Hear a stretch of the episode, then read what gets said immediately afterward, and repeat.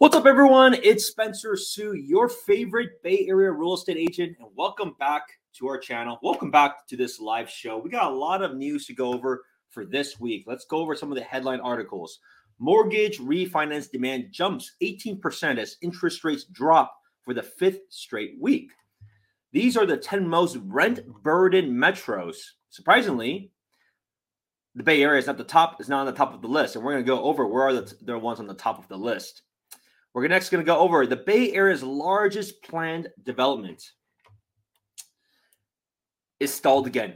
Will it ever be completed? We all talk about housing and want to build housing, but it's still having issues finding developer. And to be fair, there are other challenges in that area. Let's talk about it. where where is there land that's not too far out. We'll talk about that because there's a, a very big piece of land uh, that has been discussion for many many years and unfortunately has not panned out yet.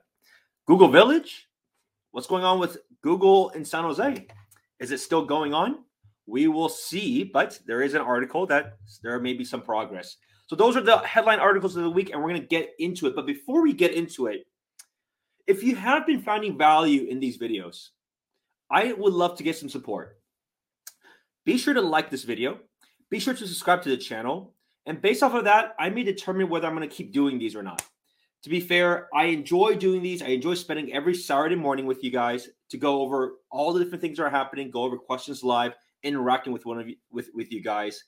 At the same time, there's a lot of other projects and videos that I am working on that uh, will be also very beneficial. We're going to do a lot of living in tours. So living in XYZ city, those have been very, very successful and people have found tremendous value of those. I'm also going to be doing a lot more tours of homes I see a lot of other people doing very well with that, and I think I can do a good job with that too. So we're gonna have a lot of new content. So I'm not gonna leave YouTube, but we're gonna have a lot of good content. But for this show, because it just doesn't feel like I'm getting too much love or support. So if you want me to keep doing this, you got to be sure to hit the like button. You got to be sure to subscribe. Otherwise, maybe this may be the last one. All right, let's go over the headline articles of the week. Okay. Mortgage refinance demand jumps 18% as interest rates drop for the fifth straight week. So, what is going on? So, it's kind of interesting. At the end of the day, refinances are very simple. If the rates are dropping, because there are people, there are a lot of people that have still bought at a higher rate, right? Because the highest point was, let's say, November timeframe. And there were people that had to buy, and the many people that did buy. So, this is part of the strategy, and this is fairly normal too, where if rates keep dropping, even by half a percent, people may want to consider hmm. refinancing, especially if it's the beginning of a loan, because you're still going to be paying more interest anyway. So you might as well refinance, get a lower rate, and reset the clock. Now, there are also a lot of refinances that can be done without any cost. So that's why when the rates can can can diminish over a specific percentage or a specific amount, people should just refinance all day, every day. Now, it does take time for paperwork, but it's like not it's not that difficult to do. It's the same paperwork that you're going to need anyways when you had to get a loan. And so when rates drop by a decent amount, right now it's dropped by over a percent, you're going to see this refinance happen for those people that have bought a place with the rates of let's say 7% or whatever it may be. So that's kind of the interesting aspect of the of the market, right? As long as the, the rates are declining, then you're going to see more of this activity. What you're also going to see activity is uh, is on the demand side, right? People are going to want to get back into the market. Mortgage applications did rise, so there's people that want to get back into the market because they realize, wait a second, home prices have actually dropped 20 to 30 percent. Rates are now lower. My job is fine. Like there's tons of people that are still working at Meta and Apple, these companies, and they're doing just fine, and they're they're earning a lot of money and they're doing well. So they're like, all right, this is a good time for me to get in to be able to change the lifestyle that I wanted. Right? Let me think about this. If you live in a condo and you need more space, and or you have a kid now, like you're gonna you're gonna you're gonna fundamentally need more space. It's a question, as a matter of when.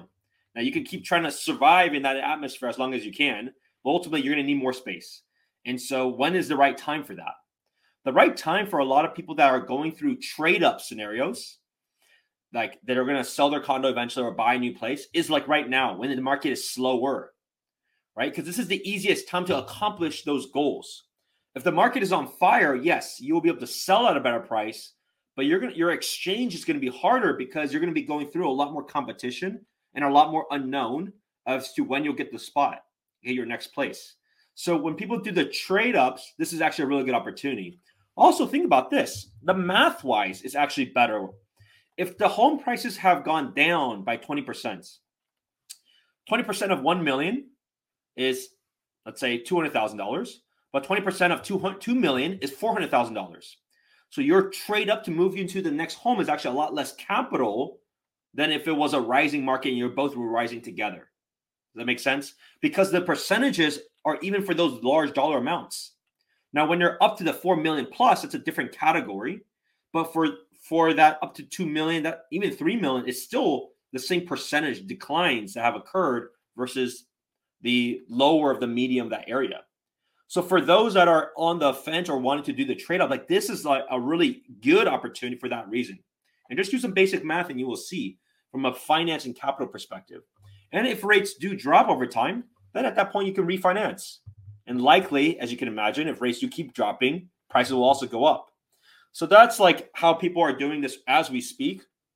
Make no mistake, just go to an open house, go to any open house that's new on the market. You're going to see a lot of people out there because they're the the market has certainly came back up, and it's not just the Bay Area; it's actually all across the country.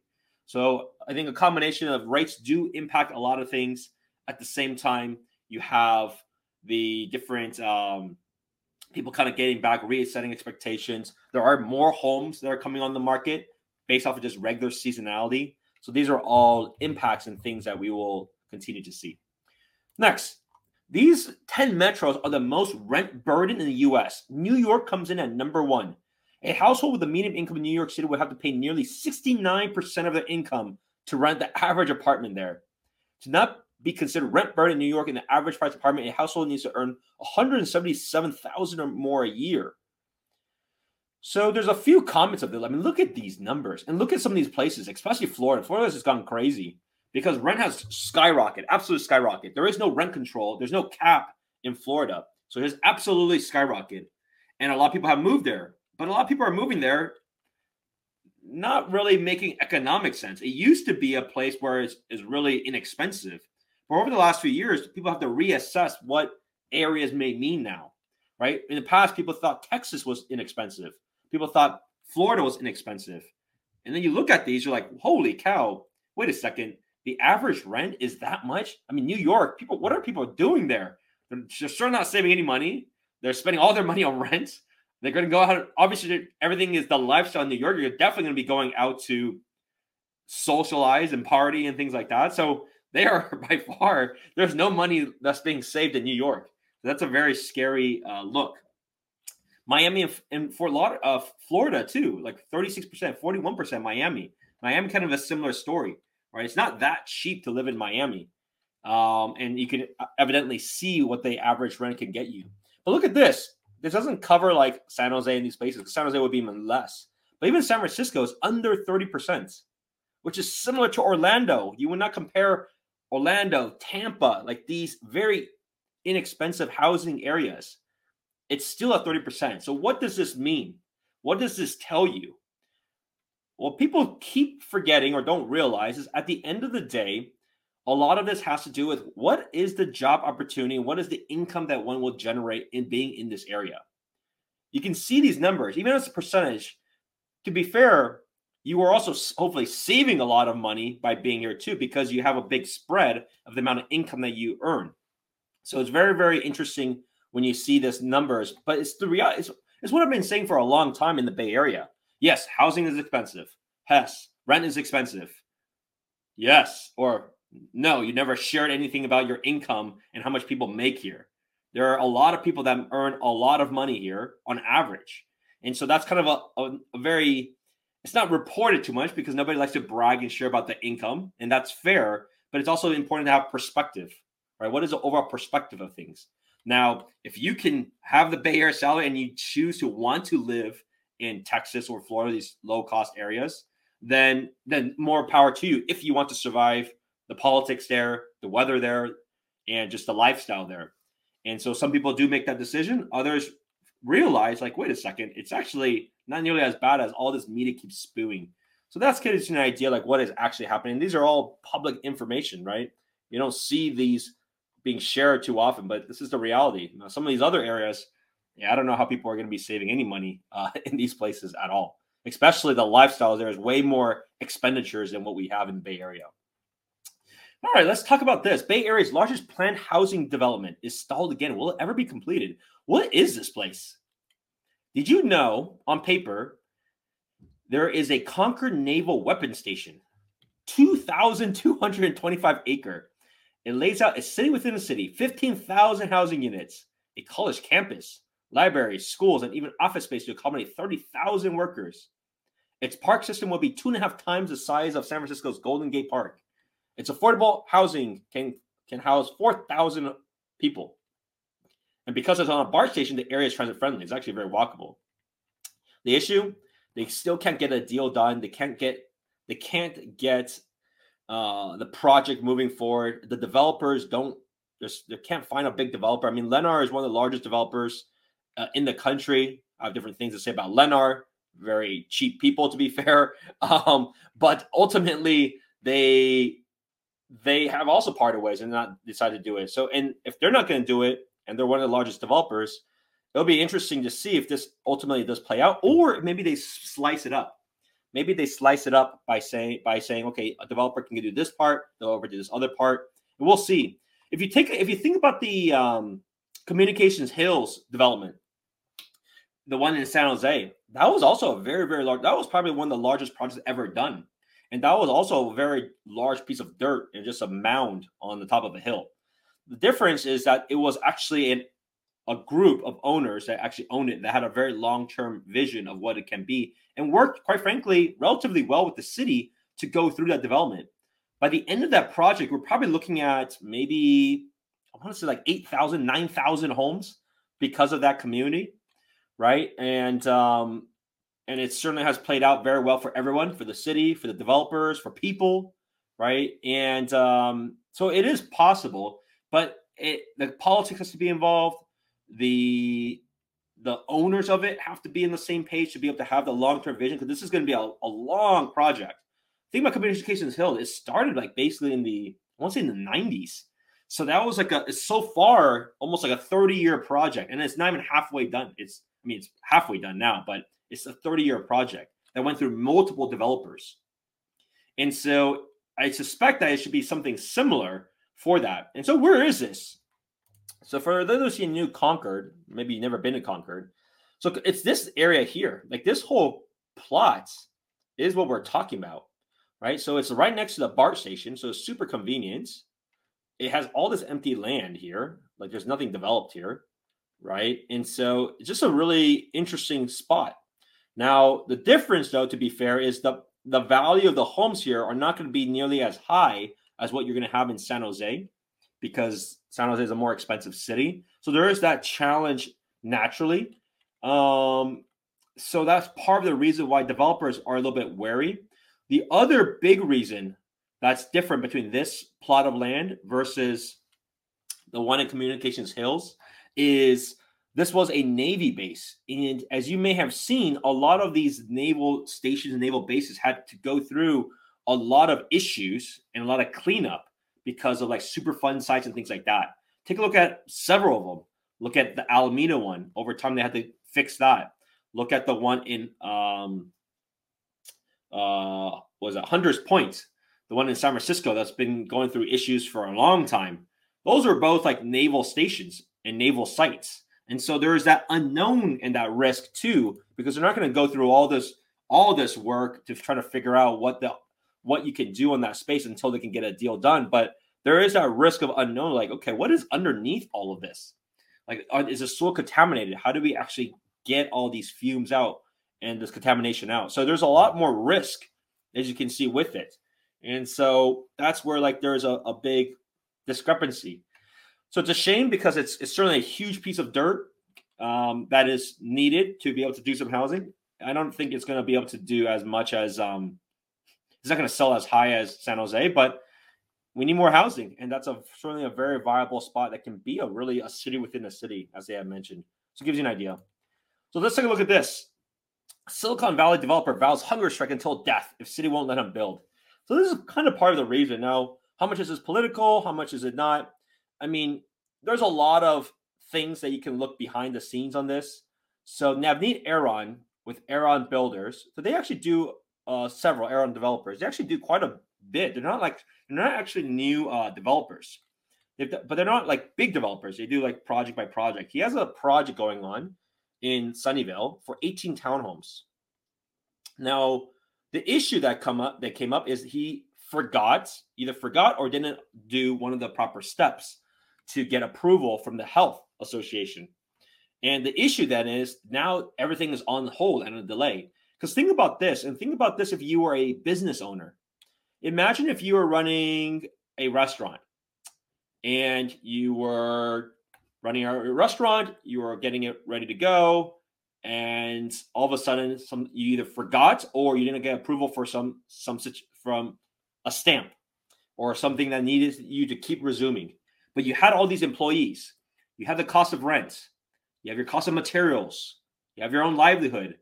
All of that gets stopped indefinitely until pretty much indefinitely because you don't even really know how long it takes for them to get it approved. Now, on one end, you can be like, is it the fault of the developer that they should have knew everything? Or is it the fault of the city? Why is it so bureaucratic? Can they do anything about it? It kind of should be both, right? On one end, like people should be able to know about, should be following the proper steps. But at the same time, if you were like a developer in Sunnyvale and then you're a developer in Santa Clara and a developer in Palo Alto, they will all have their own different processes. And so, unless you were happen to be an experienced developer, which you would have only been an experienced developer because you developed something there, it's kind of this chicken and egg problem. The penalty shouldn't be this severe to really halt people from doing this. Because what does this do then? This not just obviously impacts their livelihood and their crew and how much they're quite frankly they're spending. It brings up the cost of everything too, right? It brings up the cost of that home because they will want to re- try to recruit more of it. So they may not be as open to price changes if, versus if they had a lower cost basis. So it all kind of boils up together, right? To uh, impact owners. But more importantly, it also discourages other developers because when other developers see these things or hear about it, they're going to factor a bigger margin to be able to want to do projects. And when you factor in too big of a margin, then people may just not want to do any projects. And then you just don't get anything done. Right. The fact that somebody's actually developing 18 units in Sunnyvale is very, very difficult and very, very rare. So there should be there should be some positive reinforcement to really encourage that if that was the plan from the city. But if it's not, and they don't want to actually build, then they can just keep holding this off to, to almost like scare off other people to not want to do this. So it's like a really interesting problem, and it's something that's been going on for some time. Just the cost, the overhead. And when people talk about bureaucracy, they talk about these things, right? It's like, okay, you made a mistake. Now what do you do? Oh, now you got to wait maybe months or TBD.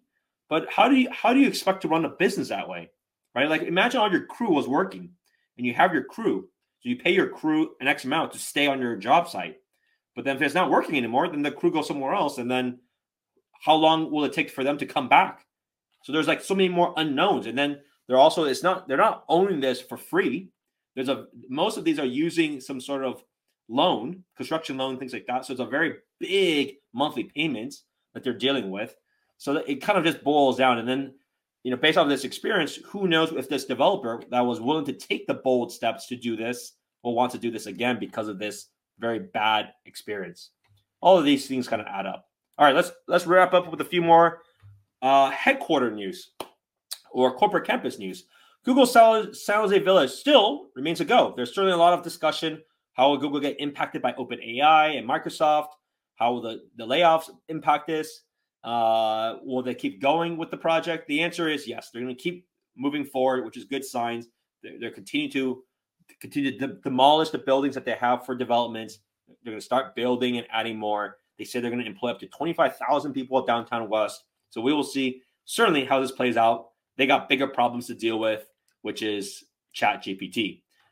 Next, last but not least, Apple leases big Sunnyvale building as tech titan widens footprint. You're going to keep hearing this over and over. Companies like Apple, they still have been growing. They haven't been growing as quick, so that's why they haven't had to really lay anybody off. But look at their books. When a, a company like Apple that is very lean and they're still expanding, it gives you an idea of how they're thinking of like they're still growing. They're still making a lot of money. They're still expanding and they need more office space. They're requiring people to be back in the office at least three days a week. So you can see like they're going to continue to expand, and most of their offices are already full. And so they add another 150,000 square foot of office space. This is part of a three building campus that's owned by Kilroy Realty. Uh, they did take over uh, the LinkedIn space. So as LinkedIn has actually shrunk some of their office space, which is interesting because LinkedIn also have built new new buildings. Uh, they probably have moved from some of their older buildings to new, to those other ones. Apple has been glad to take that space over. All right, well that's those are the headline articles of the week. Of course, as I mentioned, not of course, but if you found value in this, be sure to hit that like button, subscribe to the channel, show your support because uh, I may be changing the content that I'm having here. Uh, we may do a lot more tours, a lot more vlogging style, living in the in the city styles types of videos. And if you want, let me let me share this with you. If you want to get in touch and talk about your real estate goals, if you plan to make any moves this year, whether to buy, sell, or invest, call or text me at 408 547 4590. My contact details are below. I'd love to have a conversation to go over a game plan. Things are starting getting busy, and you need a game plan to be able to help execute and navigate through these really interesting waters. I'll see you at the next one. Bye now.